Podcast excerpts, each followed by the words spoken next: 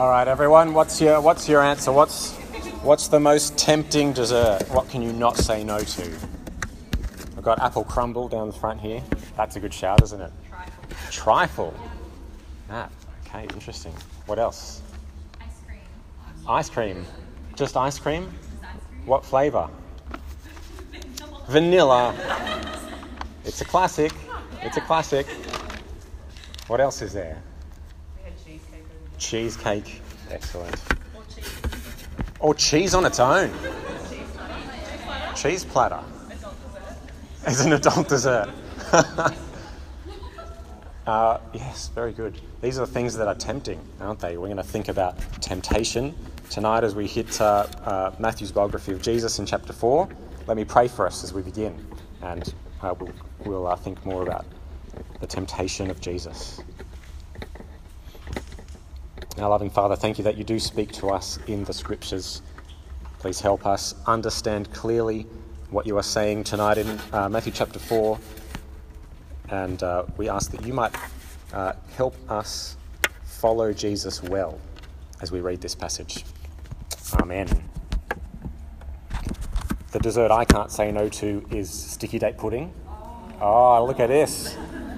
Everyone's regretting your own decisions now. Yes. Sticky date pudding is delicious. Uh, my wife Lucy, cheese platter. Yeah, cheese platter. So weird. I don't get it. Um, for my kids, their favourite dessert is literally anything we call dessert. They just go for it. They love it. We don't buy Nutella anymore because uh, we can't have it in the house. We'll just eat it, a whole jar of it, in a day and a half. It'll be gone. I can't say no. How do you say no to temptation? Uh, do I just need to go on a, a no sugar diet? Do I just go cold turkey? Is that the way to say no to temptation? Maybe I just need to be stronger. I need more willpower. Uh, maybe I need to be scared into it with a diabetes info pack. Maybe that'll help me say no to temptation. No, the thing that's actually meant to be the most helpful thing in saying no to temptation is shame. Maybe I just need you all to shame me into not eating Nutella. Please don't, but you know, it might actually help. what makes it harder to resist temptation of any kind, though, is the fact that we are, we are constantly told and we constantly think the message we get every day, actually, is that we shouldn't necessarily say no to temptations. We hear from uh, the world around us, from our friends, uh, we think ourselves that you shouldn't deny your own inner desires. Hmm. Uh, you should do what feels right. What did we think about at kickoff day yesterday? You do you. Yep. Maybe uh, me eating Nutella is just me being my most authentic self. Maybe I should eat Nutella more. As we, uh, we, we thought at kickoff day yesterday a little bit about what is valuable and good about the idea that you do you, or you know, be authentic to yourself. Uh, but now we're going to take a look at Matthew's biography of Jesus, and we'll see how Jesus handles temptations. Now, last week uh, we saw a very defining moment for who Jesus is. We watched as Jesus got baptized, and he saw the, the Spirit descend on him like a dove, and he heard the Father's voice You are my beloved Son, with you I am well pleased. This is who Jesus is. Now, tonight, we see this um, identity, this mission of Jesus put to the test. Put to the test is, is Jesus really God's beloved Son? Does he really have the Spirit resting on him? Is he going to act like it? That's what's being questioned in Matthew chapter 4. Uh, perhaps he's going to fall at the first hurdle and uh, give in to temptation. There are three tests that Jesus faces. Ben's going to show you on the screen where we're going tonight. This outline is also in your course outline. If you are a note taker, it's in there. And uh, the first test Jesus faces is hunger. The second test he faces is cheap success. And the third test is power without pain. These are the tests Jesus faces in Matthew chapter 4. I would suggest that we often daily face very similar tests. And so our last point will be uh, having seen how Jesus handles these tests, we'll, uh, we'll look at Jesus as our example as we face temptation, our help as we face temptation, and our Saviour when we succumb to temptation. That's where we're going tonight. Before we get to point one, though, uh, I want to tell you three very quick things that will help us orient ourselves to this chapter. Uh, verse 1 sets the scene for us, and we'll spend a, a second here in verse 1 before we hit uh, point 1. Let me read verse 1 of chapter 4 in uh, Matthew's biography of Jesus. Matthew says, Then Jesus was led up by the Spirit into the wilderness to be tempted by the devil. Right, three quick things to say about this verse. The first is that the Spirit is in control. The Holy Spirit is in control of what is happening. Jesus is led by the Holy Spirit for the purpose of being tempted by the devil.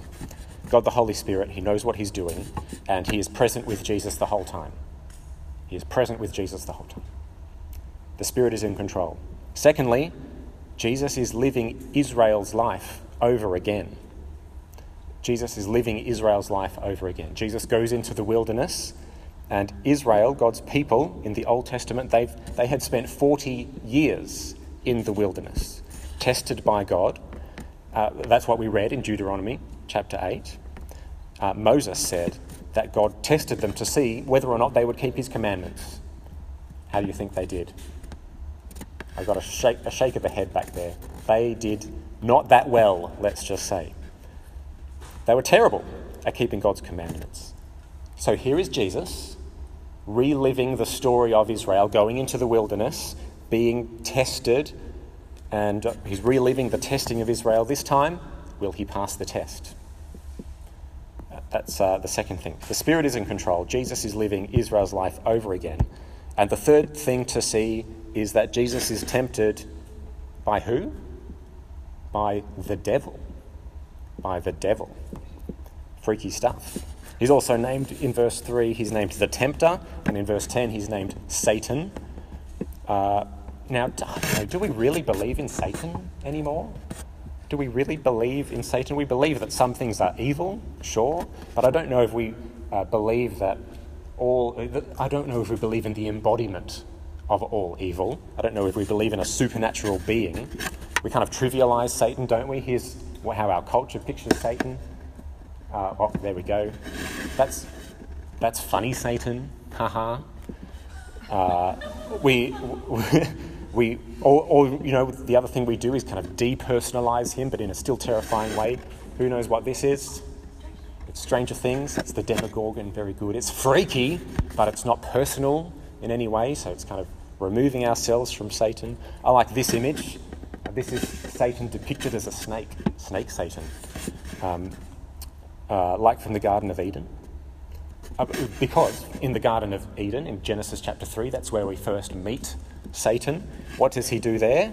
He tempts, he tests uh, humanity into disobeying God. And that's what he's doing here in Matthew chapter 4. He is tempting the, the ultimate human Jesus into disobeying God. Adam and Eve gave into temptation. What will Jesus do? All right, let's get to point number one. Test number one is hunger. Jesus is hungry uh, because he hasn't eaten for 40 days and 40 nights. Look at verse 2. After he had fasted 40 days and 40 nights, he was hungry. Yes, very good. I think I would be too. Uh, 40 days and 40 nights, I think, is meant to remind us of Israel spending 40 years in the wilderness. My kids are hungry 40 minutes without food. Uh, imagine the state of Jesus. Yeah, he'd be weak, he'd be exhausted, he'd be vulnerable. And so the devil sees his opportunity and approaches Jesus to test him. Verse 3 Then the tempter approached him and said, If you are the Son of God, tell these stones to become bread. Notice how the devil frames this. If you are the Son of God, uh, we've seen at uh, the baptism of Jesus, God the Father has just said, This is my Son. And now the devil is saying, if, you, if that's true, if you are the Son of God, well then, you should be able to do this.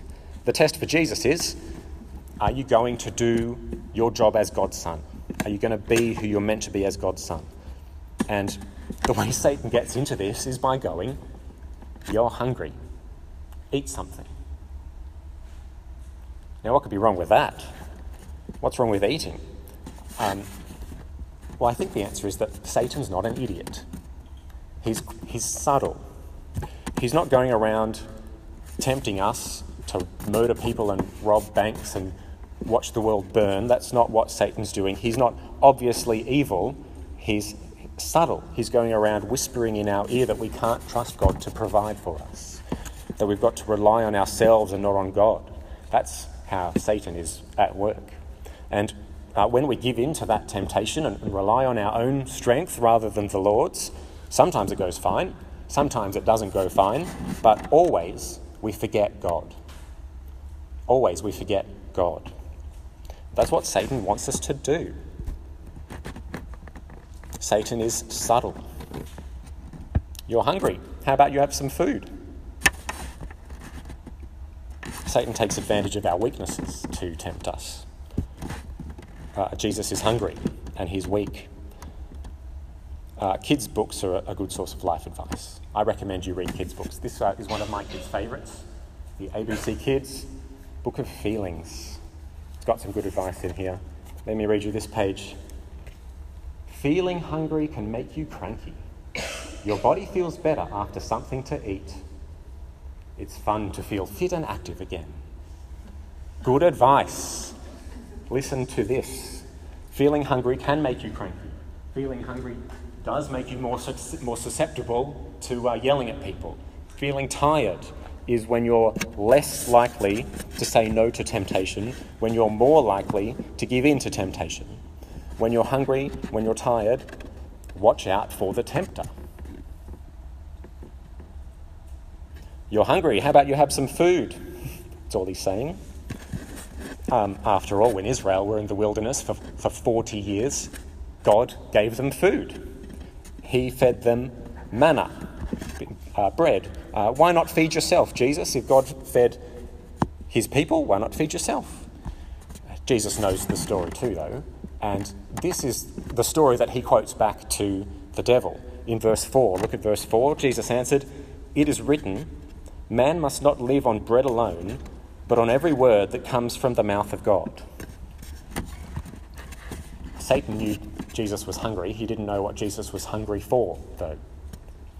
Jesus is hungry for the Word of God. He knows what truly sustains life. He knows what truly satisfies. He knows what truly tastes good. He knows that it's the words of the Lord that does this. This is what Israel were meant to learn in the wilderness. Uh, did I give you Deuteronomy chapter 8 then? Let's see. I did. Deuteronomy chapter 8. Moses says, He humbled you by letting you go hungry that he gave you manna to eat, which you and your ancestors had not known, so that, here's the purpose, you might learn that man does not live on bread alone, but on every word that comes from the mouth of the Lord. Their hunger for food, Israel's hunger for food, was meant to teach them to hunger for God and His Word. But it didn't. Jesus' hunger for food, Jesus does hunger for food, yes, but more than that, he hungers for God's word. That's what Jesus is hungry for. When we are hungry, uh, it's easy to duck out and grab some KFC, isn't it? But let me ask you, what are you truly hungry for? Don't say KFC, Seb. What are you truly hungry for? KFC degustation menu. No. What are you truly hungry for? What truly sustains your life? If you start to think about reading your Bible as um, eating, your Bible as feeding you, I think that can uh, revolutionize your relationship with God. When you start feasting on His Word, you start to find true fulfillment and satisfaction there. Jesus is hungry for the Word of God. And so he passes the first test. He's passed the first test. And so we're on to test number two cheap success. The second test that Jesus faces is the temptation of cheap success. You're all uni students. You want cheap success, don't you? Satan has heard Jesus quote the scriptures to him, and he says, All right, two can play at that game. So Satan quotes the scriptures back at Jesus. And effectively, what Satan is saying that if you are God's son, God will not let harm come to you. So let's test it. Let's see. Look at verse 5. Then the devil took him to the holy city, Jerusalem, had him stand on the pinnacle of the temple, and said to him, If you are the Son of God, throw yourself down, for it is written, He will give His angels orders concerning you, and they will support you with their hands, so that you will not strike your foot against a stone. The, the, uh, the devil takes Jesus right up somewhere on, on the, the Temple Mount. Here's a, a, a reconstruction of what the temple looked like in the first century. And uh, all I want you to see is that there are lots of places to fall off. It's hard to know exactly where they are. I hate heights, like Satan's not getting me up there. Uh, Satan's got Jesus up there, and he says, Throw yourself off from here, and God will protect you. You are the Son, the, Messiah, the King, after all. God's not going to let harm come to you. And I think what the, uh, the devil is offering here is cheap success. Let's test this whole Son of God thing here and we'll get proof. Now, I wonder if Satan is actually kind of hoping that Jesus will jump and that no angels will come to catch him, and, you know, that'll be that problem dealt with. But even if the angels do catch him, the temptation for Jesus is to test God's promise. To test God's promise. Uh, the devil is trying to create a situation in which God's hand is forced. The Father will have to act to save the Son. I wonder if we are ever tempted to force God's hand like this. If I go to church this week, God will have to bless me. He'll have no choice. Do you ever think like this? If I'm a nice person, God will have to give me nice things. That's how it works. God's promised to give good things to his people. God better give me good things then.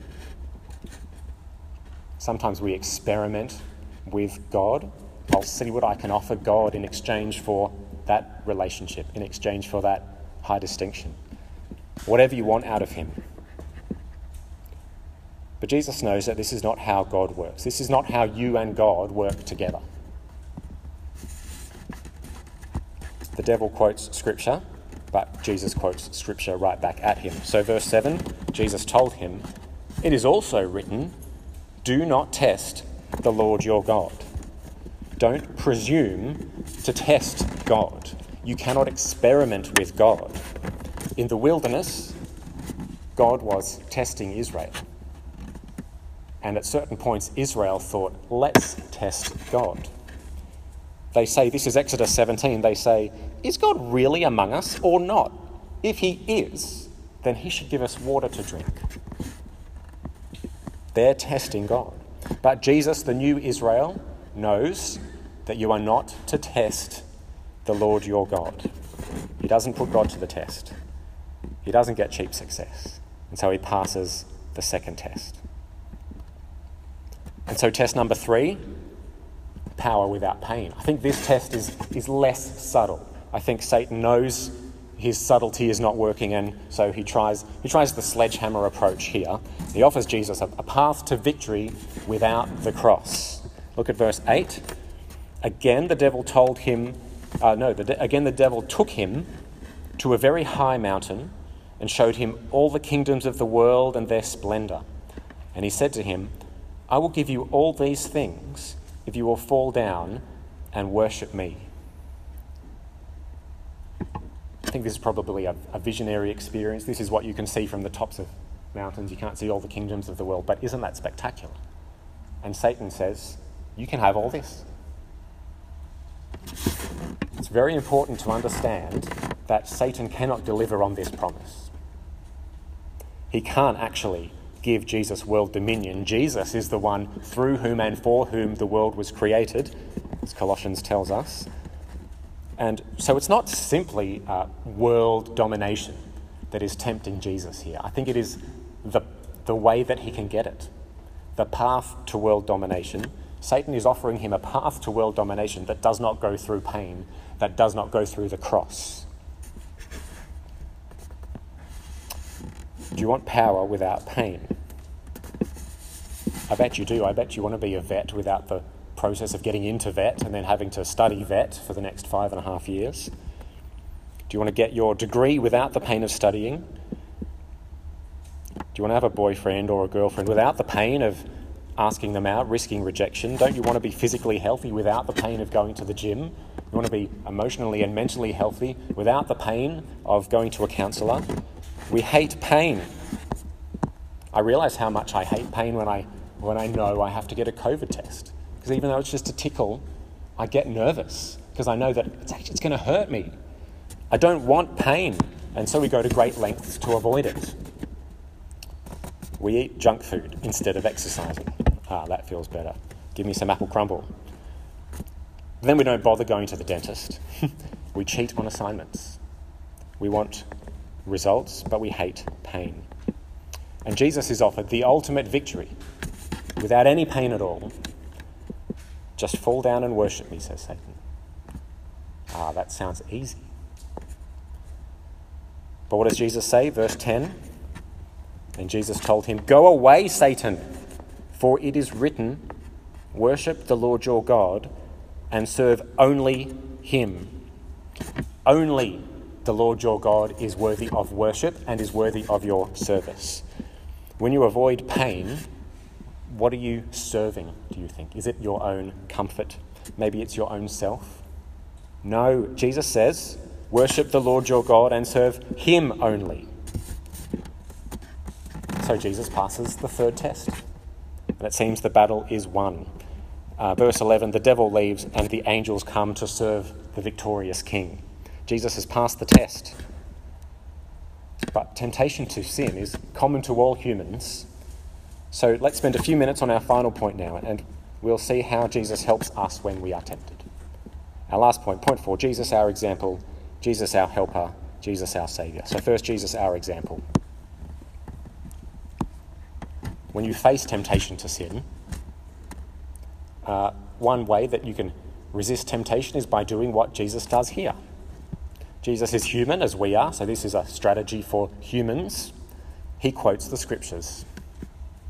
That's what he does. He quotes the scriptures. When you are tempted to look at porn, quote the scriptures.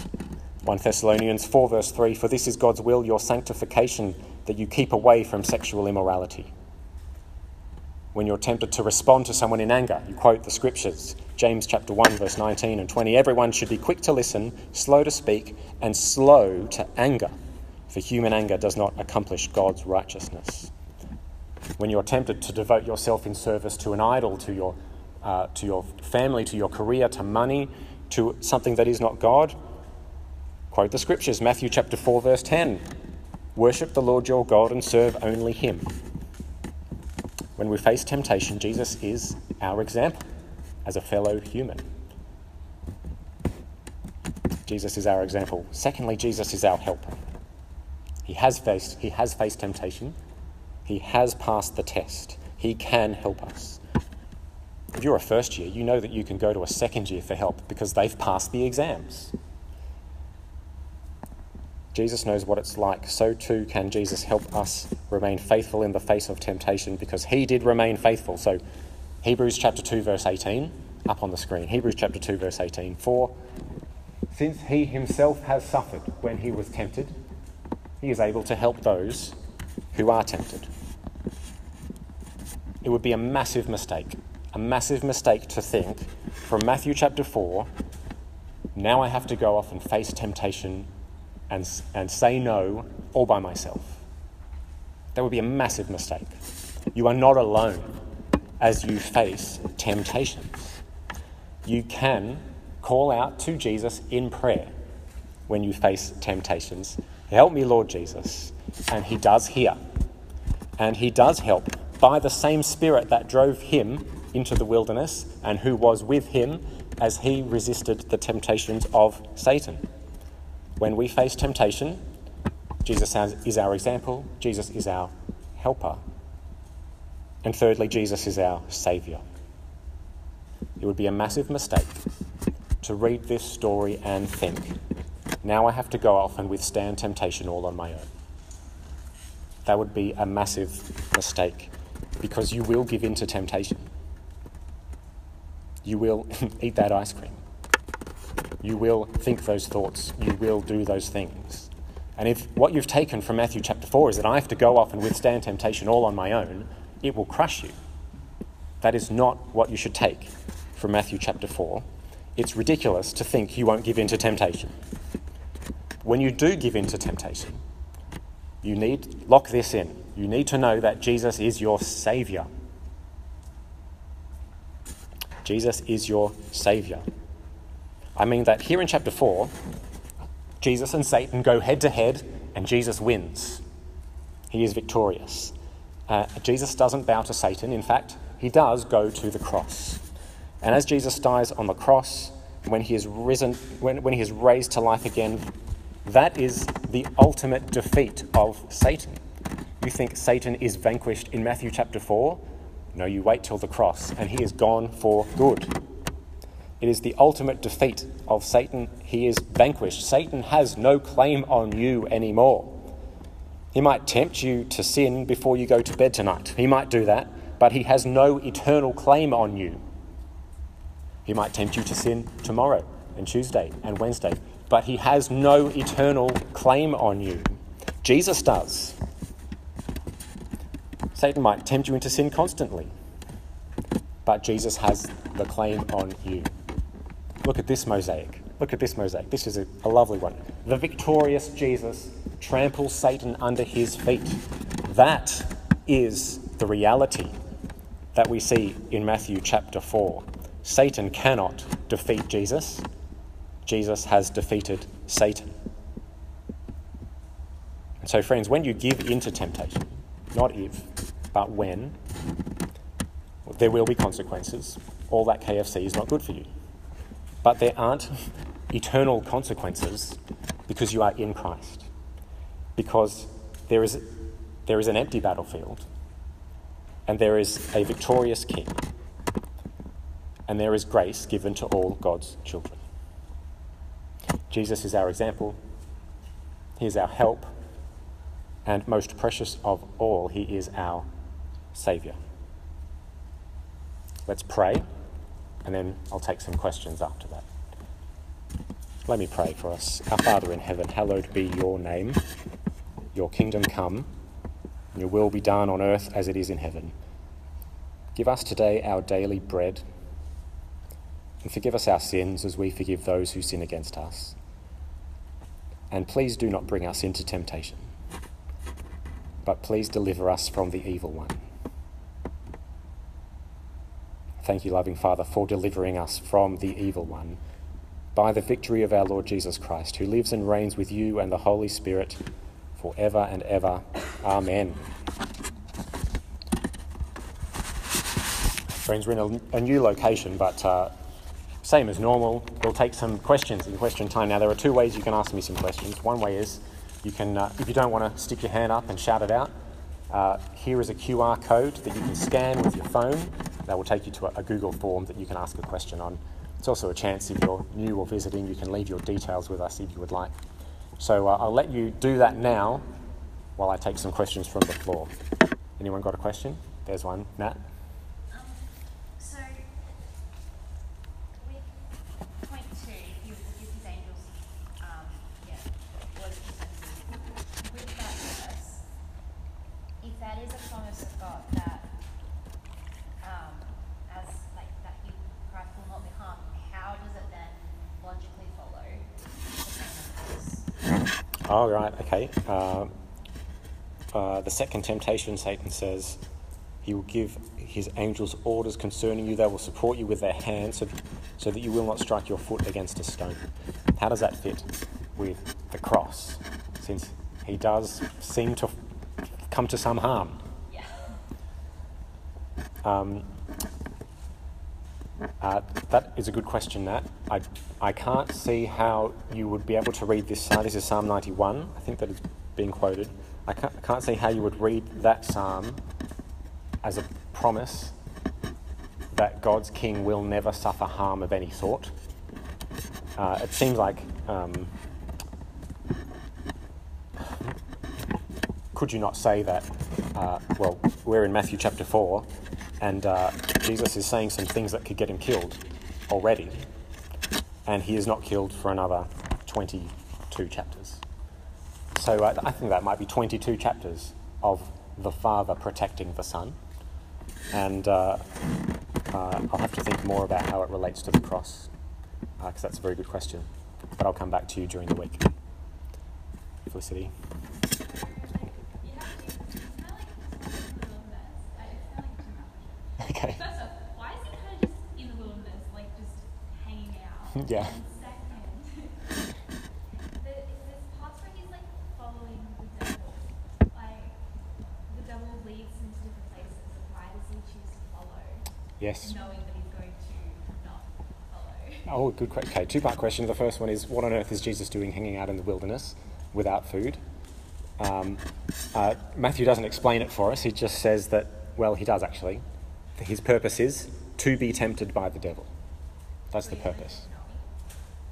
Uh, that's what Matthew tells us. To be tempted by the devil. What a ridiculous thing to go and do. Uh, there's some speculation. What is Jesus doing for 40 days and 40 nights? If he's not eating, what is he doing? Uh, some commentators think perhaps he is praying for his people. Fasting often comes with prayer. Maybe.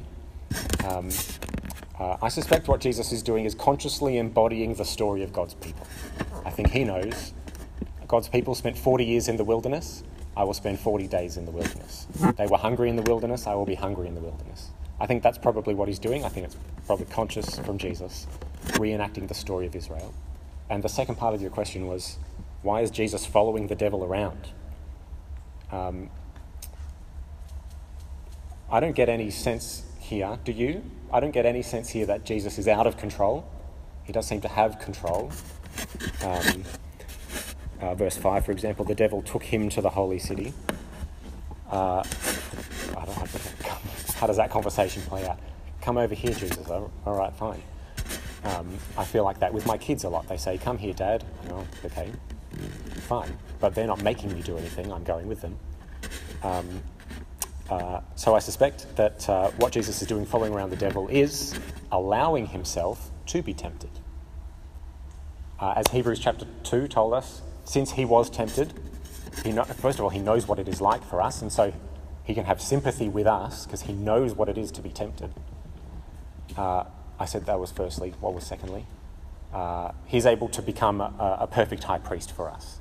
And uh, uh, since he is tempted but does not sin, uh, that has implications for the cross, for our salvation. If he did sin when he went to the cross, he would have to pay for his own sin.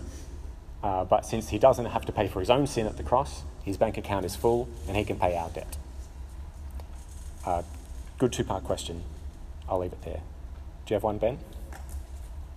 Oh, so I was just wondering if he's out in the wilderness by himself, did he get back and tell his disciples what happened? Oh, yeah, how do we know? How does Matthew know what happened? It seems to be like a personal interaction with Jesus. It's fairly unusual, isn't it? Uh, that normally in the, in the biographies of Jesus, they, uh, they are public events. Uh, but yeah, I guess it does seem like Jesus would have had to tell this story, or Satan told this story. I don't know which one you think it was, but I'm, my guess is Jesus. Uh, I presume that is, that is how the gospel writers know. And the story seems to have circulated a fair bit. Luke and Mark have the same stories. Luke has the same story, but in a different order. So it seems like the stories were quite well known in the early church. I'll, I'll go last question, Karis. Thanks, Matt. Um, so, Jesus is our example. We can quote scripture when we're feeling tempted. But also in verse 5 or 6, Satan tempts Jesus with scripture. Mm. How can we be sure that, um, like, if Satan's distorting scripture, how can we be sure that when we're using scripture, we're using it rightly Oh. in this way? Yes, that's a great question. If one strategy to resist temptation is to, is to quote the scriptures, we see Satan quoting the scriptures. We assume he's misquoting, do we? Or quoting out of context. Or quoting out of context. Quoting for the wrong motivation or something. Quoting Yes. wrong. Quoting wrong. That's a great question, Karis. It's, uh, you, can, uh, you can misquote the scriptures to justify anything. Uh, the most recent example was uh, uh, what do you think this was used for? Uh, what the quote is no greater love. No greater love is this than to lay down one's life for one's friends. It's a quote from the New Testament. Who used that to justify what? uh, Putin used it to justify the war in Ukraine. Yeah, so you can quote the scriptures to say anything. Uh, that was uh, yesterday, I think. Uh, how do you know that you're quoting the scriptures correctly? Uh, uh, if you follow Jesus, you have the Spirit who helps you read the script, who helps you read the scriptures well because he is the author of the scriptures. Satan doesn't have the Spirit. I'll leave it to your judgment if Vladimir Putin has the Spirit or not. Uh, but I think the Spirit will help you read the scriptures correctly. Your community will help you read the scriptures correctly. Uh, the, the, uh, the scriptures are the church's Bible, not your Bible. Uh, and so if you're struggling with a, with a, a passage or a, a way to interpret the scriptures, this is why we are here together. So this is why we are asking questions together, uh, so that other people can help you understand it. So the Spirit, community will help you understand it. And uh, well, I'm going to give you that for now. That'll be enough. Um, uh, and uh, you know what? A third thing is an awareness that you might be mi- misinterpreting the scriptures. Uh, so I want to say humility. Humility will be a good guard against getting the scriptures wrong. I'm not sure if Satan has humility. Uh, I think he's probably twisting the scriptures a bit here to try and um, provoke a reaction in Jesus. And Jesus seems to say that whatever you think Psalm 91 is about, it can't be about testing God. And uh, so there's a fourth thing for you. you let the scriptures interpret the scriptures. Uh, uh, Satan's offered an interpretation of Psalm 91, and Jesus has said, uh, but this other part of the scripture actually constrains your interpretation a bit and tells you that you're wrong. And so if you know the scriptures well, broadly, uh, that will help you make certain judgments. Uh, I'm going to leave it there. If you want more tips, we are a community, so ask each other. That'll do it. Uh, we've seen uh, we've seen we've seen Jesus resisting temptation. What you need to see is grace at work. This is the Spirit helping him. And uh, remember, it is a mistake to go out from this passage thinking, I need to now do this work of resisting temptation myself, because that won't get you anywhere. You've got to remember grace. And so, please stand because we're going to sing in response to the grace of our Lord Jesus Christ.